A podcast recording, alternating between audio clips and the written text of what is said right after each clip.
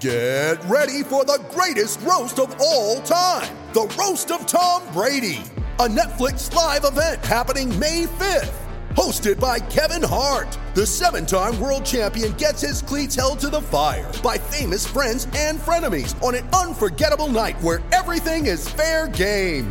Tune in on May fifth at five p.m. Pacific time for The Roast of Tom Brady. Live only on Netflix.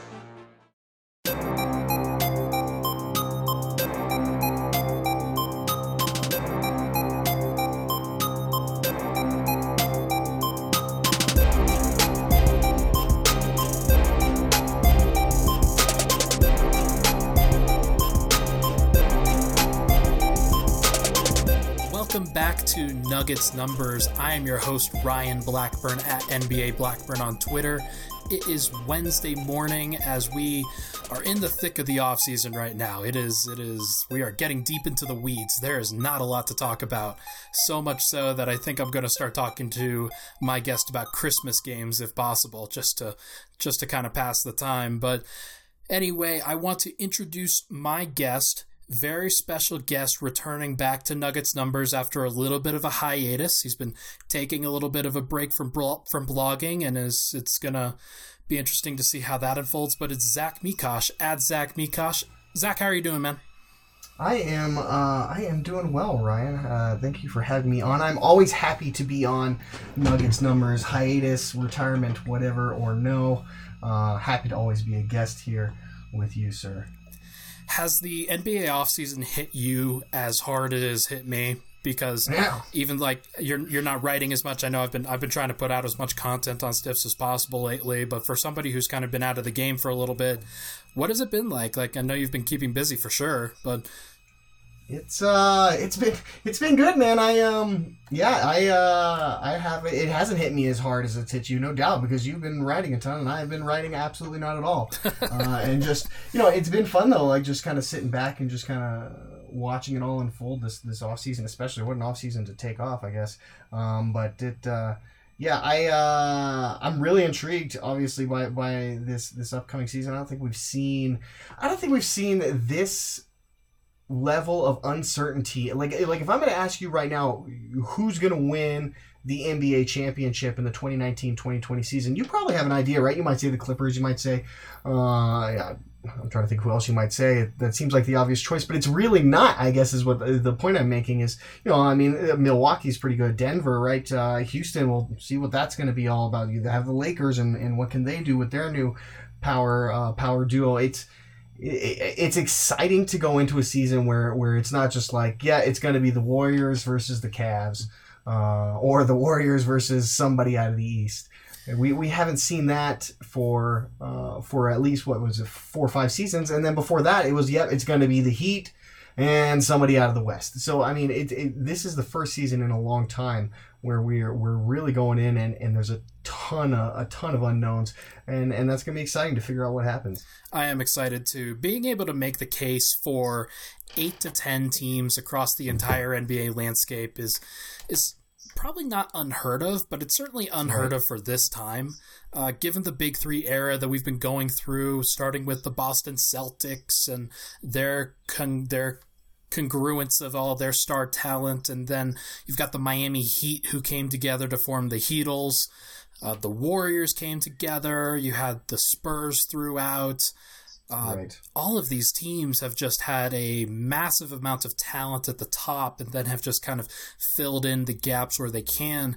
Now I think it's going to be even more matchup based, and just really depending on the teams that you face in the playoff picture, you're going to have to battle anybody no matter what. Like the Nuggets could conceivably face the Utah Jazz in the first round, then the Houston Rockets in the second round, and the Los Angeles Clippers or Lakers in the Western Conference Finals on their way to trying to win a title and, and, and get to the finals. And so all of those teams present their own unique problems and own unique issues. It's, it's very interesting to see the way the league has changed over the course of these last few months. And you're right, being able to kind of not have to cover it and, and kind of sit back and watch from afar, I'm pretty sure that's given you a little bit of a perspective on, on just how much writing has been involved over this past offseason. Right. Right. Yeah. It's, you know, one of the, one of the toughest things, right, about this gig is, is there is no offseason. Like, it doesn't, the Nuggets, they, they stop uh, playing basketball when May and June, whenever, and you kind of dive right, okay, now we're going to do draft coverage, and then now we're going to do free agency coverage, and then finally you hit August, where we're at right now, and it's like, uh, there's right. still a month and a half till media day, and like the draft and free agency is wrapped up. I mean, rosters are fairly filled out. Summer league is over. What do we talk about? But you got to find something, because this, the, the, the gig keeps on going no matter what. So yeah, it is, it has been refreshing, uh, to say the least, to, to get a chance to take a breather, you know, from all of it. Well, we're not going to talk about player rankings quite yet. That's the next yes. stage of the deep off season. But I do want to talk about something that hit E S P N's First Take over the last week. Uh, Carmelo Anthony. Carmelo Anthony has been in the news for his comments about feeling like he's being uh, hit by the media in a in a light where he's being prevented from getting an N B A job. He believes that he's better than a lot of the players that are currently in the N B A. And a lot of the teams are just staying away from him, and and one can take that one way. One, like, maybe he is being prevented from being back into the N B A, or maybe he's just not good enough to be back in the N B A. So I just I wanted to get your take. Um, it, he said it feels like the media narrative is keeping him out of the N B A right now, uh, but he hasn't made a lot of friends in the media over the last couple of years, correct? Yeah, I mean, I I don't know that, that Carmelo's ever made a ton of friends in the media, um, ever. He's I I can't say that he's ever been bad to the media. You know, I I obviously I was not on the beat um, during his tenure with the Nuggets, but but you know, he's never. It's not even that he does. I, I think it's more about perception. He he's one of those guys who has just really not done a great job of handling his public perception, which is kind of funny because he was pretty well invested in that aspect of his career. But for whatever reason, you know, I think he went to New York, and that kind of that kind of spurned the the small market teams, right? Because of the way he left Denver, it certainly spurned a ton of people, the most people here um, in the city of Denver itself. Right. Then he goes to New York, which is a terribly tough place to play unless you're successful, and they don't have a ton of success. Make a couple of playoffs, right? Don't don't do much. And and then after that, so now he's he's get now he's got that reputation. Now, this is a guy who who can't win. This is a guy who's just a stat stuffer. This is a guy who's all about himself. Look, he left Denver to go to the big market and to, you know, to build his image. And now he comes here and he doesn't really care about winning rings because he's not winning rings. Uh, he's but he cares about getting his stats and and being an all-star and all that. You know, and some of that reputation is probably deserved. But at the same time, I think it's it's just it, the perception um, has really not worked in his favor, to the point now where, where you know, the casual fans look at Carmelo Anthony and think this guy is you know this guy is done, he's washed, and he was never that good to begin with. Uh, and, whereas right. I think, like, personally, I, myself, I think yeah, I, I think there is certainly a spot for Carmelo Anthony in in the N B A. I think he's got Uh, enough talent to still play, and and if he if he is true about what he said in this uh, you know in this interview he had with Stephen A. Smith, particularly about being willing to be a role player, about, you know, he talked about being in Houston and he got he got put on the bench, and at first that was tough, but he was he accepted it. I mean, if he's true about those things and true about just wanting to win and be a part of a team, then yeah, absolutely. I mean, Carmelo Anthony is a still a really good shooter and, and, and a very a talented enough offensive player to be to be a rotation player on a team somewhere in the N B A. So it, it's a mixture of things, I guess, is, is, is the best way to put it. You know, I, I there is that perception thing, but there is, uh, on some level, you've got to find the right fit for him, and he's got to be willing to do it. I'm not quite sure his attitude has changed as much as he's he's trying to put out there, as much as he's he wants everybody to believe, and and and I think I can speak to that. And just when when he was on the bench in o- or when he was with O K C, he was asked by the media at media day the first year that he was there, the only year that he was there, whether he would be willing to come off the bench, and he famously said, "Who, me?" when right. when asked about that. And so that was a team that Jeremy Grant was on. And I think Jeremy Grant is is a very talented player who fits extremely well with the current core that they had. But unfortunately, he, he wasn't like that's the exact kind of player that Melo thinks he's better than because he has more talent. He's got more scoring ability. At this point, though, the, the N B A has evolved so much that the teams don't want I S O Melo anymore. They want right. spot up and creator Melo, the guy who right. can who can hit the open jumpers when he has them, who can let other people create for them for themselves, but then when he gets the ball to be able to create for others in addition to creating for himself. And I just I don't know if he has that particular skill set or that particular willingness to to be able to compete at the highest level. Because when you talk about Melo, you're talking about, okay, he probably needs to be to be a stretch four in the N B A and to shoot yep, thirty-seven, absolutely. thirty-eight percent from three on, on catch yep. and shoot attempts. And yep. he has to be willing to defend his position. And can he do all of those things? I think maybe he can, but I, I don't know if he wants to put in the effort to to do those things and to be the dirty work guy that he needs to be, like almost a P J Tucker type at this point, to to make mm-hmm. sure that he uh, to stay on the court and be impactful at the highest level. Yeah, exactly. I mean, he's got to be he's got to be happy with Uh, six point six rebounds. Like, that's got to be a good line for him uh, on most nights, because uh, you're right. He is he is absolutely not like a small forward uh, in the N B A anymore. He's uh, right. Carmelo. I think he's got to be what, uh, like thirty-five years old. So he's. I mean, he's he's not going to have that lateral quickness to keep up uh, with the with the Kevin Durants, even even even the older guys like the LeBron Jamesers, or you know. He's the, about he's about the same size as a Paul Millsap right now, maybe a little right. bit less strong, but like that's the same yeah. sort of body type that he's projecting out there. And Paul Millsap doesn't play the three at all. Right? Yeah, exactly. It, it would be it would be a really. Uh, had to be a really special scenario for him to for him to play that role anymore. So he's got to be. You're absolutely right. He's got to be like. He's got to look at like a, like a guy like Ryan Anderson and be like, that's my game now. You know, that's that's that's what I'm gonna do.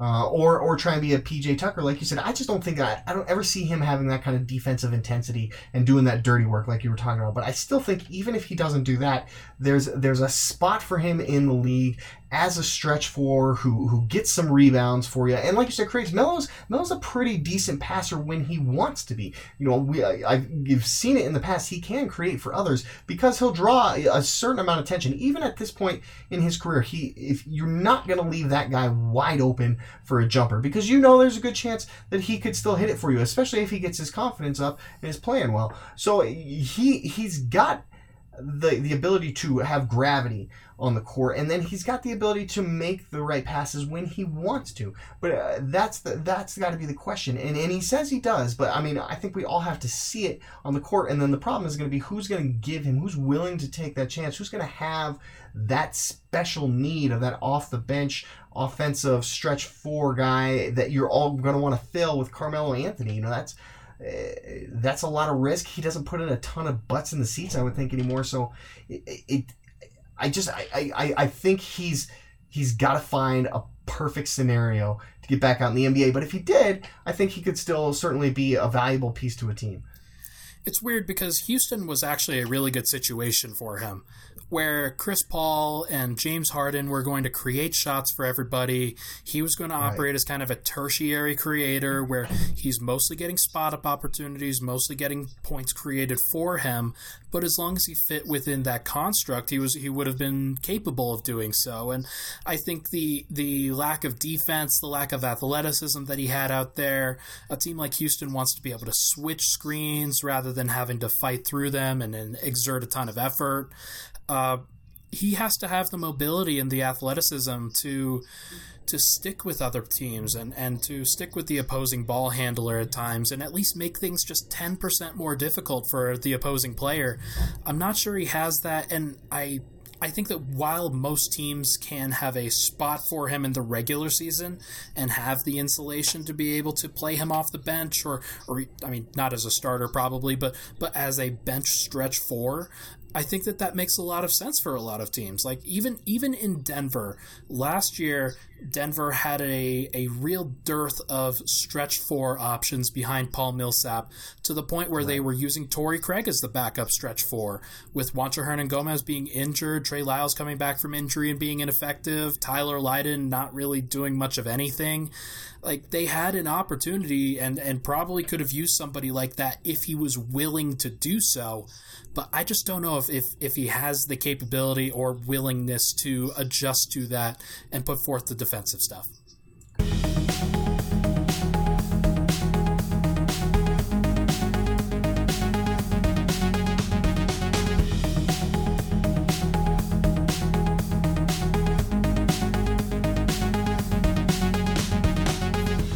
So the Nuggets have an open roster spot right now. They have yet to sign Bol Bol to his N B A contract. Actually, let me get your let me get your quick opinion on that really quickly. What's going on with Bol Bol? He was drafted and the Nuggets traded for him. Uh, are they are they going to sign him to a contract? What's going on there? Right, you would assume, especially because the Nuggets gave up cash. They never give up cash for anything. They always are the ones right. getting the cash. So, uh, yeah, you would assume you're not going to make that type of investment to not bring the guy on. And because there is a health issue, you would assume it's similar to Jared Vanderbilt as last year, right? That they would want him to be working with their medical staff, their training staff, in their building day in and day out, not on a G League team and then bringing him up and counting how many days he is and or circumventing that rule. However, these always real. I hope, man, that is the dumbest rule in the world, this whole two-way thing, but that's not what we're here to talk about. Um, you know, so it seems unlikely that they would bring Bol Bol in on a two-way contract, right? That you would think they would put him in on that last one. So what's up with that? I don't know. I mean, you know, we obviously heard the, there were some questions about work ethic um, and, and desire. So uh, maybe that's it. Maybe they want to get him into camp, see how he, you know, how he approaches camp, just to make sure, yeah, this guy is all in, and then, um, you know, and then and then sign the contract. I still expect him to give him, uh, you know, to, he they're not going to just cut him, cut bait with Bol Bol. They're gonna, they're he's going to be on this roster one way or another. Yeah, it's, it seems to me like that's that's the way that they're probably going. I I. But until they do it, I, I think that there's at least an open question there. And, and we've been talking about Melo for a while and whether he needs a, a roster spot and whether he deserves a roster spot. Uh, he used to play for the Nuggets. I don't know if you knew that. Uh, yeah. Melo reunion tour, question mark? Uh, yeah, man, there's, uh, there, it's, it's funny, there's be like one section of the city that would be like really excited about it, and then there'd be one section of the city that'd be like, yeah, have their pitchforks and torches out, right? Because yeah. this is, like, this is Carmelo Anthony, they're the scorned lover. Um... Look, I I think if you, you put aside, you could put aside the whole, the history uh, with Melo. You could put aside any discussion about him being a locker room cancer or a me guy or him being all about his brain. You could put all that stuff aside uh, and just talk about his, his skill set and and the Nuggets. And, it, and it's it's it's hard to see him wanting to be here because, you know, he's he said, yeah, I will take a, a lesser role. I will be a team player. I don't know that team player is fulfilling the Mike Miller, Richard Jefferson type role, uh, the Udonis Haslem role in my for the Miami Heat uh, here with the Denver Nuggets, because that the Nuggets have they have Paul Millsap, they have Jeremy Grant, they have uh, Juancho Hernangómez, they have now they've brought over Vlatko Čančar. These are these are four guys who play the exact same position as as Melo. So I, I, he's not going to be ahead. I don't see any. I mean, maybe Vlatko, he'd probably be ahead of that guy on the on the depth chart. But if you're putting him ahead of Juancho on the depth chart, why? Like, why would you, uh, why would you do that when you would, you're certainly not putting him ahead of uh, Jeremy Grant or, or Paul Millsap. So he's, you know, the at best he's just holding back a guy. You figuring out whether or not Wancho's a guy you want to give another contract to, a second contract to, and he's also standing in front of a guy like Vlatko Čančar, who you just brought over. You spent a second round pick on. You've got you think highly of. You know, he's he's not going to get any any time in on the on the court probably without Melo here. So if you have Melo here, that's just one more layer he's got to get past. It doesn't. It just doesn't. The fit does not make sense uh, here in Denver. So so no, I would not uh, bring him back for a reunion tour. Yeah, I'd have to agree. The way that he's talking, the way that he. he... He wants to continue to prove himself in the N B A and wants to contribute to a situation. I, I don't see him wanting that Mike Miller role, as you said. Right. It's it's one of the things where I think it would be seen as a major step down for him. And, and even though I think the Nuggets could actually offer him a fair amount of money, I don't, we don't know the details, the particulars on Vlatko Čančar's contract yet, but they should have at least most of their mid-level exception, if not all of it, if they wanted to throw that at him. They would go over the luxury tax to do so, so maybe that's not as appealing for the fifteenth man on the on the roster, but it if it was a question of money, then the Nuggets could definitely offer something like that. Uh, but right now it's a question of time. It's a question of whether the fit is right, and the Nuggets have some smaller options at forward that they that they would like to rely on, and Will Barton and Torrey Craig and Malik Beasley playing down at the three. And then they have bigger options that are all like-sized to Melo that, that probably fit a little bit better with what Denver needs. And Michael Porter Junior needs time. Juancho Hernangómez can space the floor. We we were talking about him, or Melo filling the Ryan Anderson archetype, like ar- archetype. Juancho fits that pretty well to a T, and he right. already has chemistry with Nikola Jokic. And he's like um, eleven years younger. Yeah, exactly. Uh, Paul Millsap is already starting. Jeremy Grant, I think, is certainly better than Melo at this point, and if that wasn't already proven with O K C a couple of years ago. Uh, Jared Vanderbilt is extremely young and needs time to develop. Uh, Melo needs time to establish himself. I don't think both of those things can happen. And then Vlatko Čančar, like we, that's a guy who the Nuggets brought over for a reason. They think that he could contribute, and I think that there's at least a possibility that he could contribute at the same level that Melo would. So on one hand, there's just not enough time.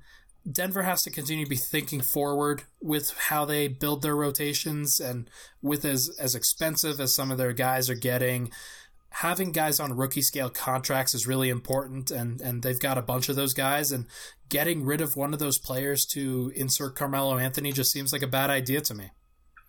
Yeah, no, I um, like I mean, we're we're definitely in in, in total agreement uh, on the Melo thing, which is it's an obvious answer, right? Like, it, no, I, I and I don't, I don't want to give the I don't want to give these guys guys exposure, because that's exactly what they're trying to do. But you know, there obviously there was a, a, a very large outlet here in Denver that wrote about how the Nuggets should bring back Melo, and, and they. Uh, The the thing you gotta remember is they wrote that because it's it's a dumb idea, and they know that, and that's what the engagement they want to get. So like nobody nobody is, is thinking yeah the Nuggets should bring back Melo. I mean it just it, it it just is so painfully obvious that that is um, not the right move for, I'm for gonna, Denver to go. I'm gonna bite my tongue on that one for sure.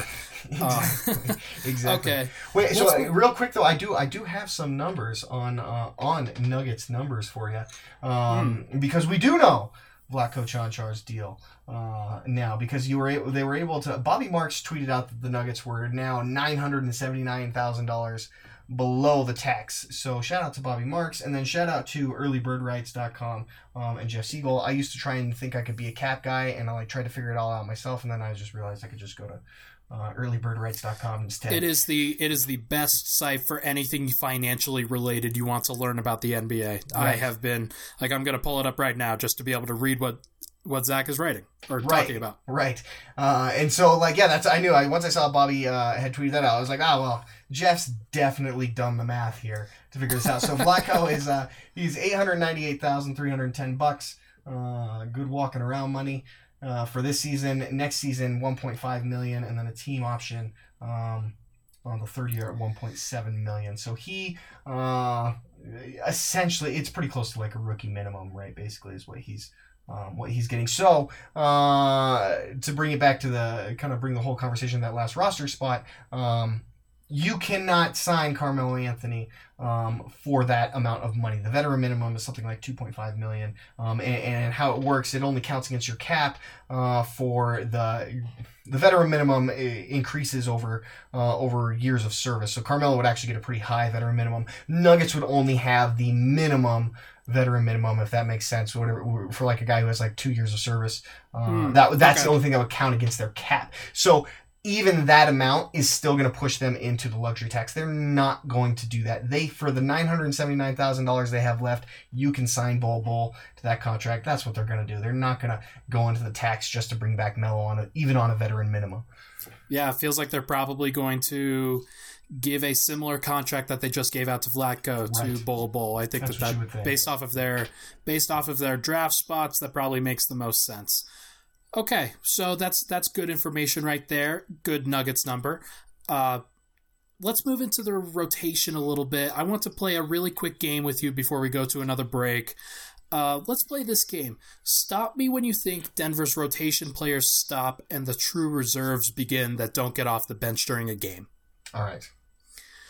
Nikola Jokic, Jamal Murray, Gary Harris, Paul Millsap, Will Barton, Jeremy Grant, Malik Beasley, Monte Morris, Mason Plumlee, Michael Porter Junior, Torrey Craig. Stop.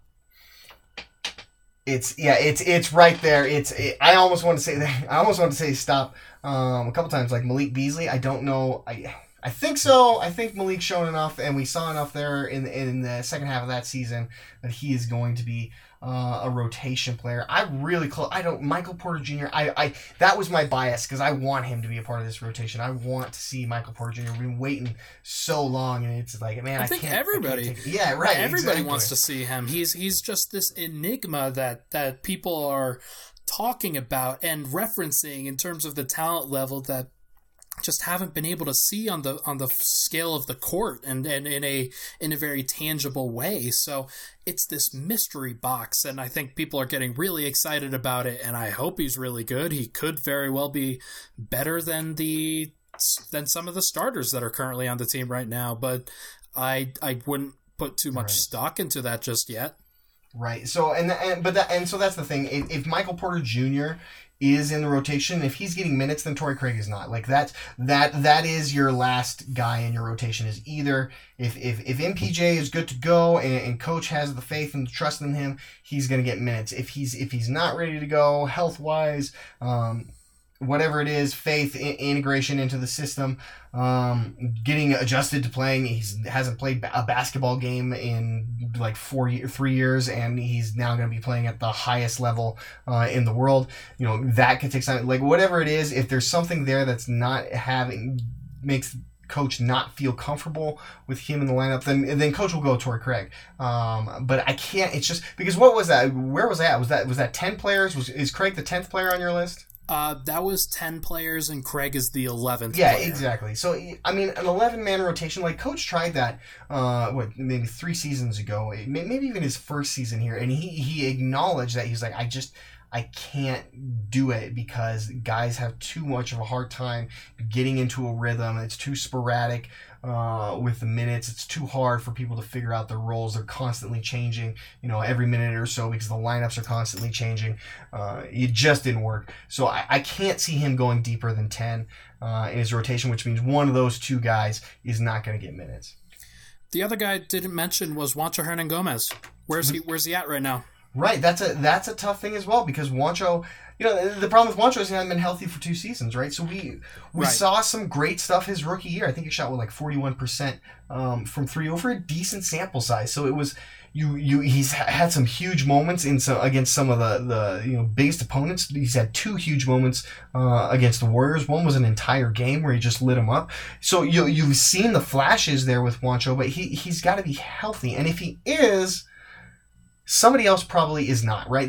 There's going to come time in this season where people are going to get hurt. It just it just happens um, in every season. And so that's that's where Juancho's going to have to find his uh, his opportunity and make the most of it because he there there's just too – I can't see – I mean, do you put him ahead of a Torrey Craig or a Michael Porter Junior? I can't see it if those guys, uh, if those guys are doing – doing what you hope from them because Michael Porter Junior is is like Juancho Hernangómez on steroids, right? He's like everything Juancho is, but more uh, and more dynamic if he lives up to you know the the hype around him. Whereas Torrey Craig is is a safety blanket for coach, but also is is the, probably the best wing defender on the Nuggets. I mean, Jeremy Grant is I guess the only guy now, and whether or not uh, how much time he'll actually spend defending out on the wings. Um, is, I would is a I would amend that. I would amend that to big wing defender because I think that Gary Harris is the best perimeter defender on the team. See, I would disagree. I would I think Torrey Craig is actually a better yeah. perimeter defender than Gary Harris. But they're yeah. close. I mean, they're they're right up. They're right there. But I, I because and a little bit is because Torrey Craig's a bit bigger. But I don't think his his size l- makes him lose anything uh, compared to, compared to Gary Harris. And neither one of them is perfect, right? I mean, neither one of them is a guy I would say is an all defense uh, type player. They're just they're just not. a sieve, which is what we've been so used to uh, out of the Nuggets on the perimeter. Yeah, the, uh, the the threshold for for calling you a good defender has been a little bit lower lately. So, right. Okay, fair enough. Uh, of the three guys that weren't mentioned, Jared Vanderbilt, Vlatko Čančar, Bol Bol, which one, assuming perfect health for every health for everybody, which one is active during games, and which which of the two are inactive? Hmm, Bol Bol is definitely inactive, um, because well, I guess if you say assuming health, th- that's hard to do with him because this year I think he they yeah he's gonna be uh, he he's gonna be inactive because. Even if he's fully healthy, just like we saw with Michael Porter Junior last year, I don't think there's any plans to play him at all this season.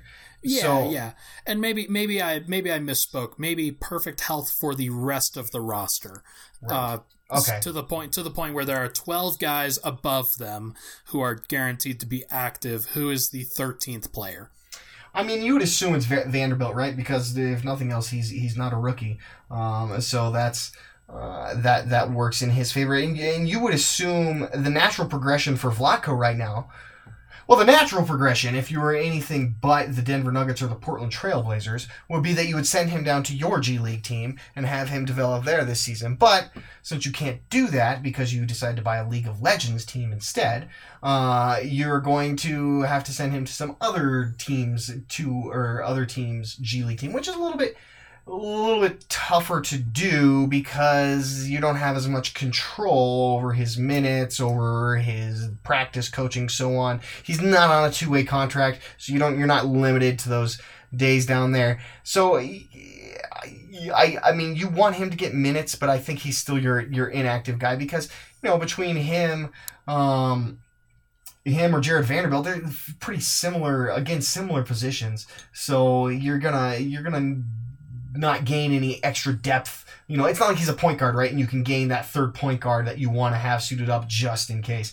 You've already got like four or five other power forwards just to hanging around. So uh, I think Vlatko is, is probably definitely the guy that you put, you you scratch just because Vanderbilt, um, you know, he is a second year guy. So your your clock is a little bit more accelerated on him.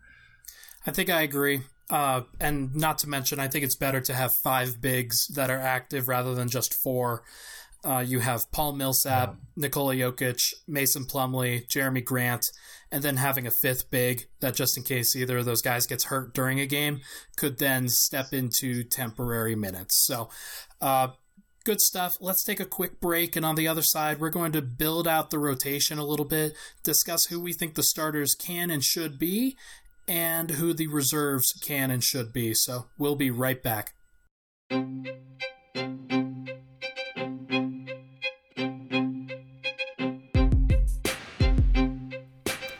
We're back. Nuggets Numbers. I'm with Zach Mikosh. Gonna have a great time talking about the starting unit and then the rotation behind it. Uh, lots of interesting choices, I think. Uh, just just with the combinations that the Nuggets can generate and, and how quality a lot of the options are. I think I think there's a lot of different ways you can go with building both the starters and the second unit. So let me ask you this. Uh, right now, if you if you had your choice, who would be Denver's starting five on opening night? So four of them are really easy, right? You want, you're going to have, uh, I shouldn't say three of them are really easy. Nikola Jokic, uh, obvious. Jamal Murray, obvious. Gary Harris, obvious. Those three guys are are, are definitely starters on your teams. You would next think Paul Millsap is fairly fairly obvious, and I, and I would say you'd be foolish to assume he won't be the starter, barring barring injury on uh, on correct night. on correct on all fronts. There, I think I don't think it's obvious that he's the best player. Right. However, I think it's obvious that he will be the starter. Right? Yeah, exactly. Because that, I think there, there's a case to make that Jeremy Grant is actually um, a, a better fit, and, and potentially at this point in their career is a better player. It's not it's not a knock really on Paul Millsap, other than that he's kind of getting long in the tooth. It's just that Jeremy Grant is really good, and he's a really good fit next to Nikola Jokic, so a better fit than Paul Millsap even. Um, you you and, and he brings a lot of that defensive prowess as well. You you hesitate to pull Millsap out of the starting lineup because he is your quarterback on defense. He is the one who runs that. What Nikola is to your offense, Millsap is to your defense. You, you, he runs the entire thing. The entire thing wrote it kind of revolves around him. Uh, so you you you. I wonder, I guess, if Grant can do that, if he could still fill that role. But I, I, I'd be, I think there's an argument certainly there to be made.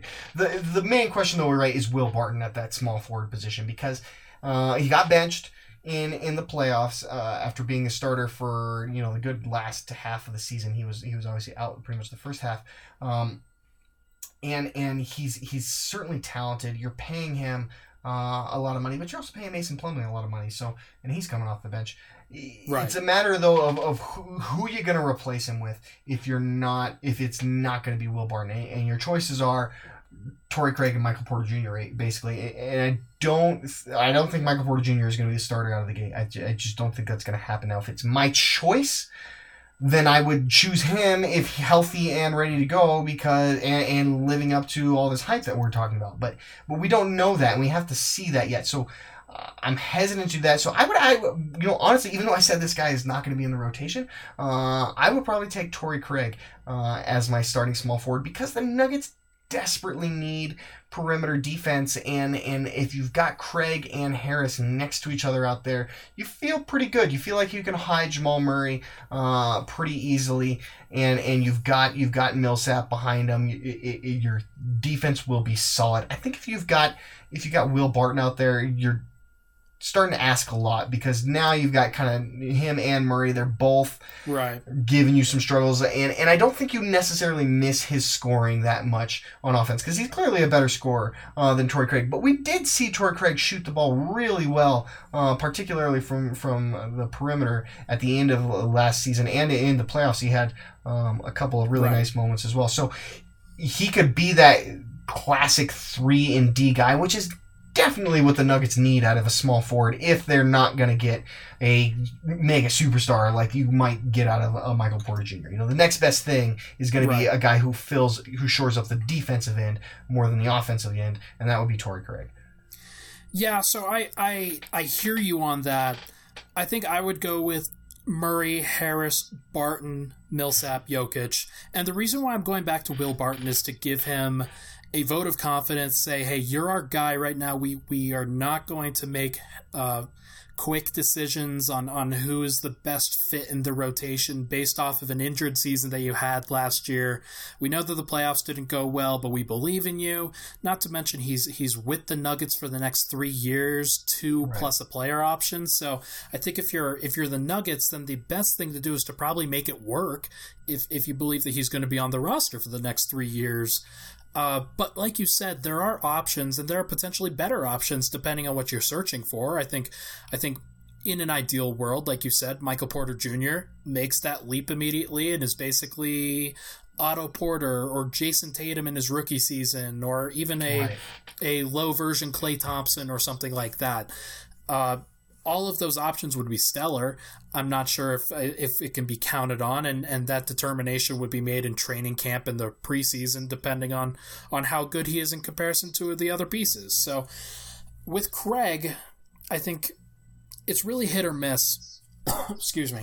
It's really hit or miss, because at the beginning of the season, he was the one who replaced Will Barton, and it was really bad. It was oh, yeah. not a good lineup, and the data on that lineup was really bad because Craig could not shoot.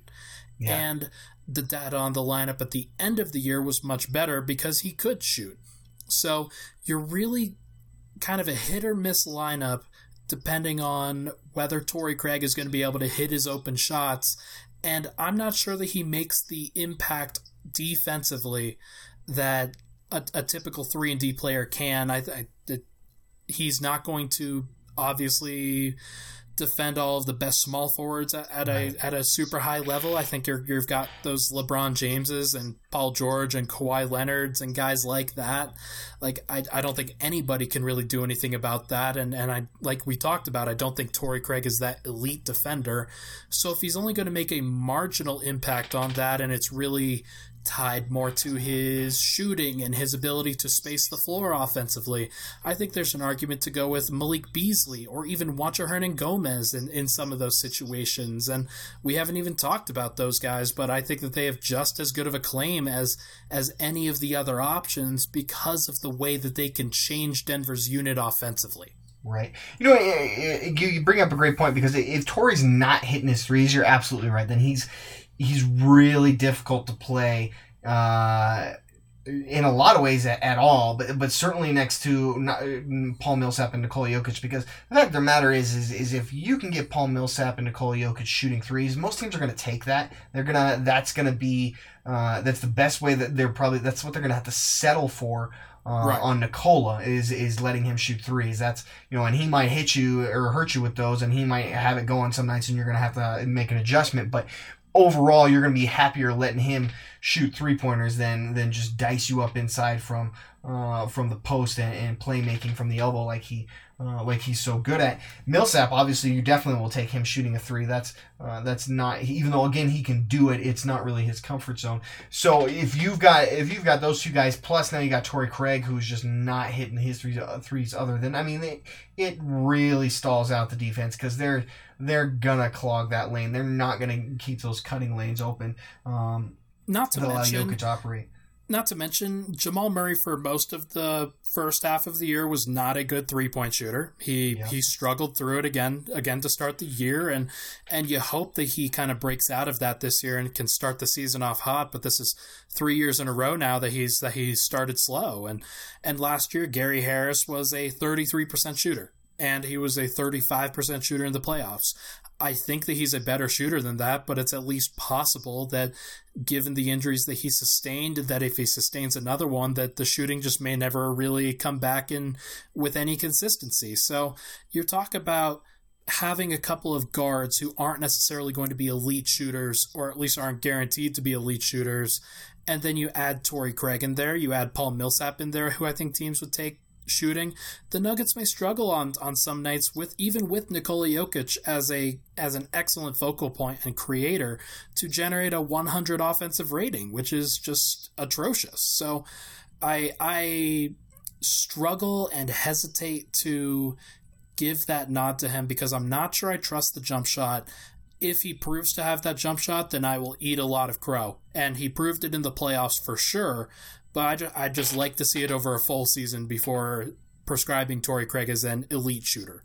Oh, yeah, no doubt. I mean, he's um, he's definitely not uh, been that yet in his career. I mean, like you said, we, we, we saw it, but you got to see it over uh, a larger sample size than that. And and and that's the question. I mean, that's that's one of the big questions that they have going into this year uh, about that position, is who can give them defense and not be Uh, just completely lost on offense, or or the vice versa.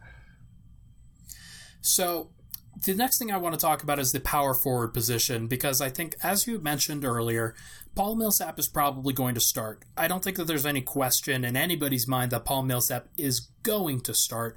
I think there is more of a question that people want to admit about whether Paul Millsap should start. And the reason for that is this.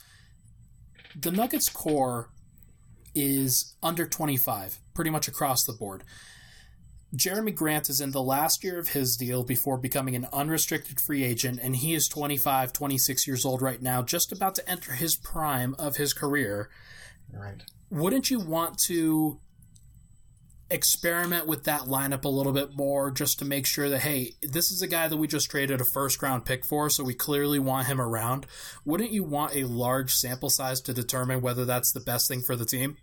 Oh, I, I think so, for sure. And and I think uh, assuming Will Barton is is going to be your a starter, though, I think Jeremy Grant is, is, is definitely your first guy off the bench, right? I mean, he's um, right. he's your sixth man, so I think you're going to get a lot of of of that look anyways, because I think one of the biggest uh, biggest advantages of having him is it means you don't have to play Paul Millsap nearly as many minutes. And maybe, you know, they do work to a point where they're not necessarily uh, even starting the game with Millsap anymore, that they've got Grant in there and they're using him to get them energy right out of the gate and and and, and get them uh, you know get them an early advantage. But I still think you you probably close with Millsap, right? And, and because you want that veteran savvy, you want that overall um, defensive ability that he has.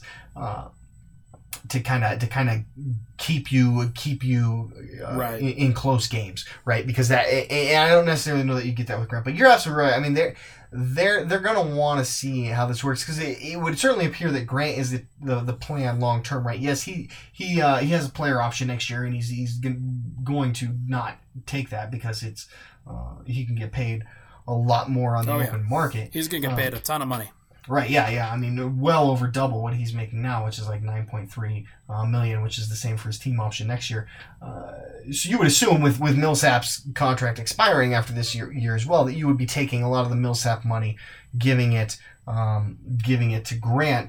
You you want to make sure that that investment uh, is is a good one. You don't want to just go in there blind. But I think they, they'll find time for that, regardless of whether or not he starts, because I think, like I said, that a big part of it is him taking away uh, from from the workload on Millsap and letting it, you know, like, who what is what is Millsap? He's gonna be like thirty-five, thirty-six as well. So yep. um, you know, you want you want you want to ease those miles off him. You want him to be still be fresh come April, come May, when you really when you really are going to need his defense, especially in the playoffs. So uh, they'll they'll get the time. I don't necessarily know that it, that it means that Grant has to start though. One of the reasons why I'm I'm interested in is just as as as complimentary forwards as they are, they're complimentary bigs to a guy like Nikola Jokic, who's a a primary big. He's, he's the focal point. Uh, Millsap is a more traditional guy. Uh, he's better with the ball in his hands than Grant. He's a he's a creator of sorts, but he and he's on defense. He's a more physical and traditional defender for sure. Right. Uh, somebody who could switch between fours and fives, and or he'll occasionally switch onto the ball handler, but it's not like necessarily what he wants to do all the time. Uh, with Grant, you have a more small ball option. Uh, somebody who's got a smaller frame, but he's he's super agile, super fast in the open floor. Uh, he's a better shooter, at least last year. Uh, he was more efficient at the rim this year. And but the thing that I think people don't understand and appreciate is is the Morey ball aspect of it, where you you want on offense, especially especially with your complementary players, you want them to be taking the most valuable shots that they can get. And seventy-seven percent of Grant's shots, they came either at the rim or behind the arc, and that was about twenty percent more than what Millsap was doing on a consistent basis. He was somebody who was taking a couple more mid-range shots, and and when he was in the post, he was taking the shots that are just outside the restricted area, and those shots are less efficient, and especially within the flow of the offense, that's not really how uh, the great offenses are built. Like when, when you talk about the Warriors and the Rockets and the and the Bucks, they're not focusing on, on their second, third, fourth options aren't guys who are going to be posting up or taking mid-rangers. Uh, these are the guys that are either spacing the floor or crashing the rim. So I think that if Denver is looking to move towards their future a little bit more, then testing out Grant as that guy next to Jokic really makes a lot of sense, and I think that the numbers are probably going to bear that out, especially this year. Millsap's probably going to slow down just a touch, yeah. even though that, that unit is going to be extremely strong. But with Grant, with his ability to both play the dunker spot, even play out to the three-point line, I think that there's a real chance that the numbers are going to say that Grant is the better option over Millsap. And you, you definitely could be right, because like like I you know I said this earlier, is that I, I'm not I'm not even ruling out the possibility. In fact, I might even advocate that, that he is in fact the better fit next to next to Nikola Jokic, like you were saying. I mean, he he can do more for you, uh, particularly on offense, than than Millsap can in a Jokic system, because like you said, I mean, Millsap's that, that traditional guy. Where where does he create most of his points? From the post, back to the basket. You know, he's got great footwork. He's really good good touch, uh, finishing around the hoop, and, and, and has made an entire career uh, out of that, and being an incredibly stingy defender. Grant Grant is a guy who's gonna be uh, much more likely to benefit from cutting from the perimeter, into the lane and re- being the recipient of either a lob or a bounce pass or some sort of, you know, some sort of pass from Jokic, he he's going to be a much better lob threat coming off of a pick and roll uh, scenario with Jokic, whereas Millsap's pretty limited in that scenario to, to just kind of popping. Um, right. But Grant can pop as well. So yeah, there's there's a lot of there's a lot more versatility with him, and versatility plays into uh, what the Nuggets do around Jokic. I mean, it, it's pretty much everything uh, in their in their offense, because they have such a unique uh, they have such a unique player in Jokic, who out of the center position, that the rest of their guys, the more versatile they are, the more they're able to do, the better. Um, but but uh, man, Millsap is just he's. That that defensive side, I, I am concerned, because I think I look at Jeremy Grant as, as a good defender as well, but he's more of, uh, I don't know, I guess they say that he has got quite the, the defensive I Q that Millsap has, and that just comes from Millsap being, uh, you know, a, a long-in-the-tooth veteran who specialized in defense. Grant, more of a guy to me who you put you can put out on a big Uh, small forward if you need to, right? If you need to put a guy out on a Paul George, or LeBron James, or right. Kevin Durant when they're killing you, uh, or maybe you just decide to do that because you like the matchup. Uh, Grant, that's something Grant can do that Millsap can't. He's going to be a better uh, rim protector and and and weak side help defender uh, who will clean up mistakes that are made at the perimeter. That way, Millsap cleans up mistakes at the perimeter by getting his hands in there and and, and stripping the ball or or getting a, a tie up, or even sometimes just causing a foul, making the guy earn it from the foul line. Grant's going to be more of a guy who's going to just try to erase that at the rim. Both both good strategies, but but they're different. And I think with Millsap, right. he he gets more of a base, right? He's going to stay down there in that lane and kind of be able to just see everything happening happening around him. I don't know that you can do that with Grant, and so that's that's still what I come back to when it comes to, to making Grant the starter next to Nikola, and is he a better fit? I got to see what how how they look on defense with him in there instead of Millsap. To close the show, want to talk about the rest of the rotation. We've we've talked about the five starters that that were. envisioning. Uh, you think that Torrey Craig should be the guy. I think that Will Barton should be the guy at small forward. Uh, I think we both agree that Paul Millsap is going to be the starter at power forward, and, and Jeremy Grant will be his direct backup. So that's that's six guys in the rotation for each of us. Uh, right now, would you would you consider a ten-man rotation as the ideal for you, or would you go down to nine or up to eleven? I, I'm... I'm usually a bigger fan of a nine-man rotation. I think that's uh, that's really kind of the sweet spot, and you're gonna because you're gonna probably get down to eight come playoff time. The Nuggets didn't. They uh, they, they I think they, they stuck at nine pretty much throughout the entire playoffs. Um, right. But it's it's it, it's hard again, like I was talking about before, when you start getting past that to have. Uh, to, for guys to be able to find rhythm. But I do think you can go to ten. I think you, you because it, it's kind of a classic and natural fit, right? You've got five starters, five backups. Uh, you can make a rotation work that way. And I think there's too much talent on this team, especially because they added Jeremy Grant without losing anything. And you think about the guys that they did lose in free agency. I mean, Tyler Lydon, Trey Lyles, uh, Isaiah Thomas, these these were not rotation players to begin with. So they they added a piece who's clearly going to be a rotation player, who we both agree is at, at minimum a sixth man for them now. Um, I, I, I it's hard for me to then say, okay, well, we're only going to play three other guys when they're all four of the guys coming off the bench last year um, are still going to earn minutes. You know, the guy you maybe look at dropping from that rotation is Mason Plumlee, but he's he's your backup center. It's you got to kind of have a backup center, and I don't know that Grant. You really want Grant to fill that role for you full time. So uh, I, I just right. don't see where you get below ten um, without kind of hurting the team, because you're leaving a really good player or really vital role on the bench. I think if if they were to go to a nine-man rotation, it would probably cut out all of the other small forward options outside of whoever they start. Uh, just right. because I think there, there's a there's an easy way to play a three-guard lineup, and then Jeremy Grant could be the the potential guy to bounce up a, up a position to play small forward a little bit on occasion in the bigger lineups. But okay, so let's let's get into names real quick. Right now, so we've got Murray, Harris, Millsap, Jokic as the guaranteed starters. Right now I have Barton as the starting small forward. You have Craig. We both have Jeremy Grant as the backup power forward. Who do you have as the backup guards? Uh, I think it's, yeah, I mean, it's got to be Monte Morris and Malik Beasley, right? Those are, I, I don't think you're, I mean, who else even is guard on the team, really? It's, I mean, maybe Torrey Craig, uh, you, you could get a backup too. That's probably where he's best at, but uh, you're not going to bench Malik Beasley for him. So, um, it's, it's got to be those two guys, right? Yeah, I, I would agree. And I, I don't have a problem with it in my rotation, but I think you may come across an issue where you have to decide between Michael Porter Junior and Will Barton in your rotation. Are you uh are you picking one or the other of those guys?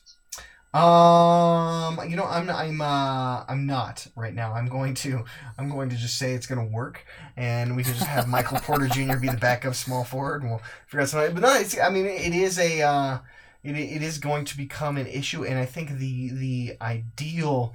Uh, scenario is is Michael Porter Junior It becomes what you hope he is, and he becomes your starting small forward, uh, and you kind of have to figure out, then you have to make a decision between Malik Beasley, whose contract is up after this season, and, and Will Barton, who signed for two more seasons after this, um, provided that he picks up his player option in his final year. So you you that I think is your ideal scenario, and, and ideally you Malik Beasley right, steps up to the plate, becomes the becomes the uh, scorer, wing scorer off the bench that, that Will Barton has f- fulfilled for so many years, and you find a trade partner uh, for Will Barton, and, and you know take what you can get for him, hopefully a pick of some sort right back, uh, and, and you move forward fully into your uh, future. That would be my ideal scenario for the rotation, and then.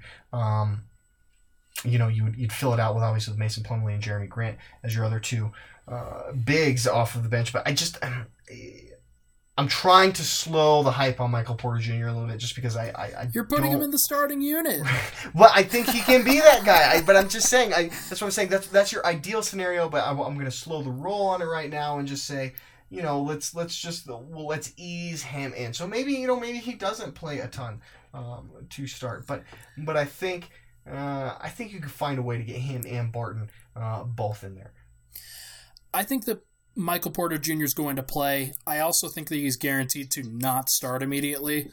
other than like like some supernova like, performance. Yeah, like thirty yeah. points a game in preseason. Yeah, and, and I, I think that that's very unlikely, just kind of based off of the limited amount of time that we, that the media has been able to see him at scrimmages and whatnot. Like, I don't think he's ready to to handle that kind of load. But right now, I have uh, Barton as my starter. I would have Porter Junior as my reserve small forward, and then Torrey Craig, unfortunately, out of the picture, and and. I think that the tenth or eleventh man is probably best for Torrey Craig in a lot of these situations. Um, I think that he's a guy who is is kind of the last piece to a rotation where where you play him ten to fifteen minutes a game on most nights. You deploy him on the opposing team's ball handler, let him wreak havoc, and then hit the couple of shots that he needs to hit and then just run the floor. And And with the Nuggets, I think he can do that, especially if there's an injury on, on a on a night or another. But if if the Nuggets decide they want to start Juancho Hernangómez as as a floor spacer, then that that provides even more issues if if they have Will Barton and, and Torrey Craig and Michael Porter Junior all battling for one spot, assuming that Malik Beasley is locked down the two guards. So there are a lot of issues right now. And and a lot of these are good issues to the point where you have a lot of options, but I am a little bit concerned that Denver's chemistry is going to be put to the test this season. They are no longer a feel-good story. They didn't just rise from the playoffs to a two-seed. They now have expectations. Yep. A lot of guys want to get paid. A lot of guys need to get paid. Denver has a lot of guys who are who are not going to have contracts after this year, and, and Torrey Craig is one of them. Malik yep. Beasley's one of them. I think that Malik Beasley would like to have an opportunity to start somewhere and be paid like a starter, sure. and I think that in this current climate, I think that that's very possible for him. So can Denver afford him long term? Can they afford Jeremy Grant if he gets beyond fifteen million dollars a year? Can they afford Torrey Craig if he gets an offer somewhere? So they, they've got a lot of questions. I think there's probably going to be a trade at some point, but until that point happens, I think uh, Nuggets fans are, are going to start hearing that that a couple of people may be unhappy about the the roles that they have, and and that's just an unfortunate reality of being in a stacked rotation. Yeah, I mean it. Um, it's been the man. It seems like it's been the scenario for uh, forever. The, the Brian Shaw years were pretty. pretty slim in terms of depth, but otherwise, you know, whether it was whether it was the post-Melo trade teams or now the, the Michael Malone era, I mean, the Nuggets have always felt like they're twelve, thirteen guys deep, and it's just it's just really hard to find uh, time for them all. But we know that somebody like somebody's gonna get hurt, right? Somebody always gets hurt. Uh, somebody ends up missing a good chunk, fifteen, twenty, thirty. You know, you hope not a whole season, but that that does happen. And and we've seen guys. I mean, that's how Malik Beasley came to shine last year, right? It was because Will Barton got hurt. It, it the, the guys will have their opportunities to step up. Some of them will seize them, some of them won't. But it'll help the Nuggets figure out who's supposed to be here long-term, and then who's not. And then when those guys come back from injury, that's really when you got to get the issue of, of, of trying to figure out how to make it work. But as we kind of tend to see, somebody then will generally another injury will always fall. There's always usually one guy, right, who's who's out. So uh, the opportunities yeah. will be there, even though they're they're about like thirteen players deep right now. One thing that I neglected to mention, load management. That's a that's a big thing in the N B A right now. Like, you might as well use it if you've got a rotation like this. Play Gary Harris sixty to sixty-five games and make sure that he's healthy. Give him give him the occasional maintenance day to make sure that he's healthy. Uh, right. Same thing with Jamal Murray. If you've got Monte Morris as a backup, as a, as a strong backup, mind you, if you've got a game against Cleveland that you don't really need to send out your A-team in order to win, then you might as well give him some opportunities. He just sprained his ankle in the trying to train for the FIBA World Cup. Like, right. let's let's try to avoid as many of those opportunities as we can. Uh, to, to sprain ankles, and even if that means he plays only seventy games as opposed to seventy-eight and he's a little bit less hobbled, I think Denver and, and the Nuggets have to come to grips with that, that the playoffs are what you're playing for now. You're not playing to get into the playoffs. You're playing for beyond. Right, yeah, exactly. You are you are now here to uh, to win a championship. That's what it is. I mean, there, there's the, the Nuggets are, it's crazy to say, because I don't know that there's I mean, not, not certainly not since the Melo Chauncey era has there been a time when you've been like, okay, this team, the expectation should be to, if nothing else, to make the finals, or like that should be the goal. Maybe not the expectation, but the goal should certainly be to make the finals. And if you make the finals, then you might as well win it. I don't think there's anybody in the East you look at and say there's no way the Nuggets could possibly beat that team in a seven-game series. So, I mean, the, the expectations should be that, hey, we're competing for a championship, and and Uh, just making the playoffs, like you said, is not enough. This is this is a team that uh, now is is considered one of the top teams in the N B A, and and the fans are, the fans in Denver are, are particularly fickle uh, with the Nuggets. So if they don't live up to that, you know, it's it's going to come back down on them hard. And how they handle that when they hit a slump, or when they when they're not, you know, when a guy's not performing well and is getting getting beat up uh, around around town, they, how they respond to that, we've yet to see that, and it, and it's gonna be an interesting an interesting storyline to watch. I'll, I'll definitely agree with you there. I, I think they can do it. I think they can handle it. I think this is a the, the culture around this team is good enough, and and they're they're all a bunch of mentally tough guys.